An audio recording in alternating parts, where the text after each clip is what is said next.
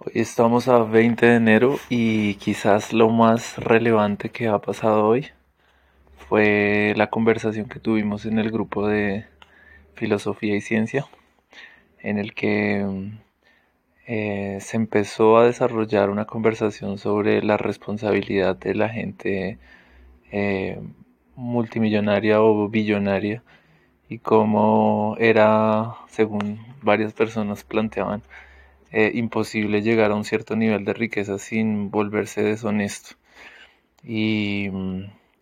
planteé mi punto y quiero desarrollarlo muchísimo sobre la relación que existe en el individuo con la percepción del bien y el mal, cómo no existe un bien y, y mal total y cómo en la situación particular de cada ser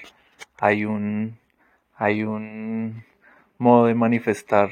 la bondad y la maldad y muchos de esos modos son desconocidos para la persona. Entonces, a la final, ignorar te va a hacer eh, siempre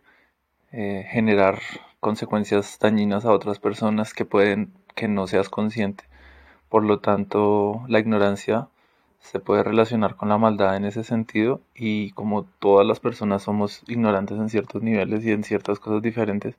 siempre vamos a estar causando daño a otras muchas veces, sí, sin darnos cuenta de eso. Y planteaba mucho que me parece más sano para la sociedad y para la humanidad eh, saber que tenemos esa parte malvada relacionada con lo que ignoramos y que vale la pena reconocerla en vez de creer ciegamente que simplemente somos buenos.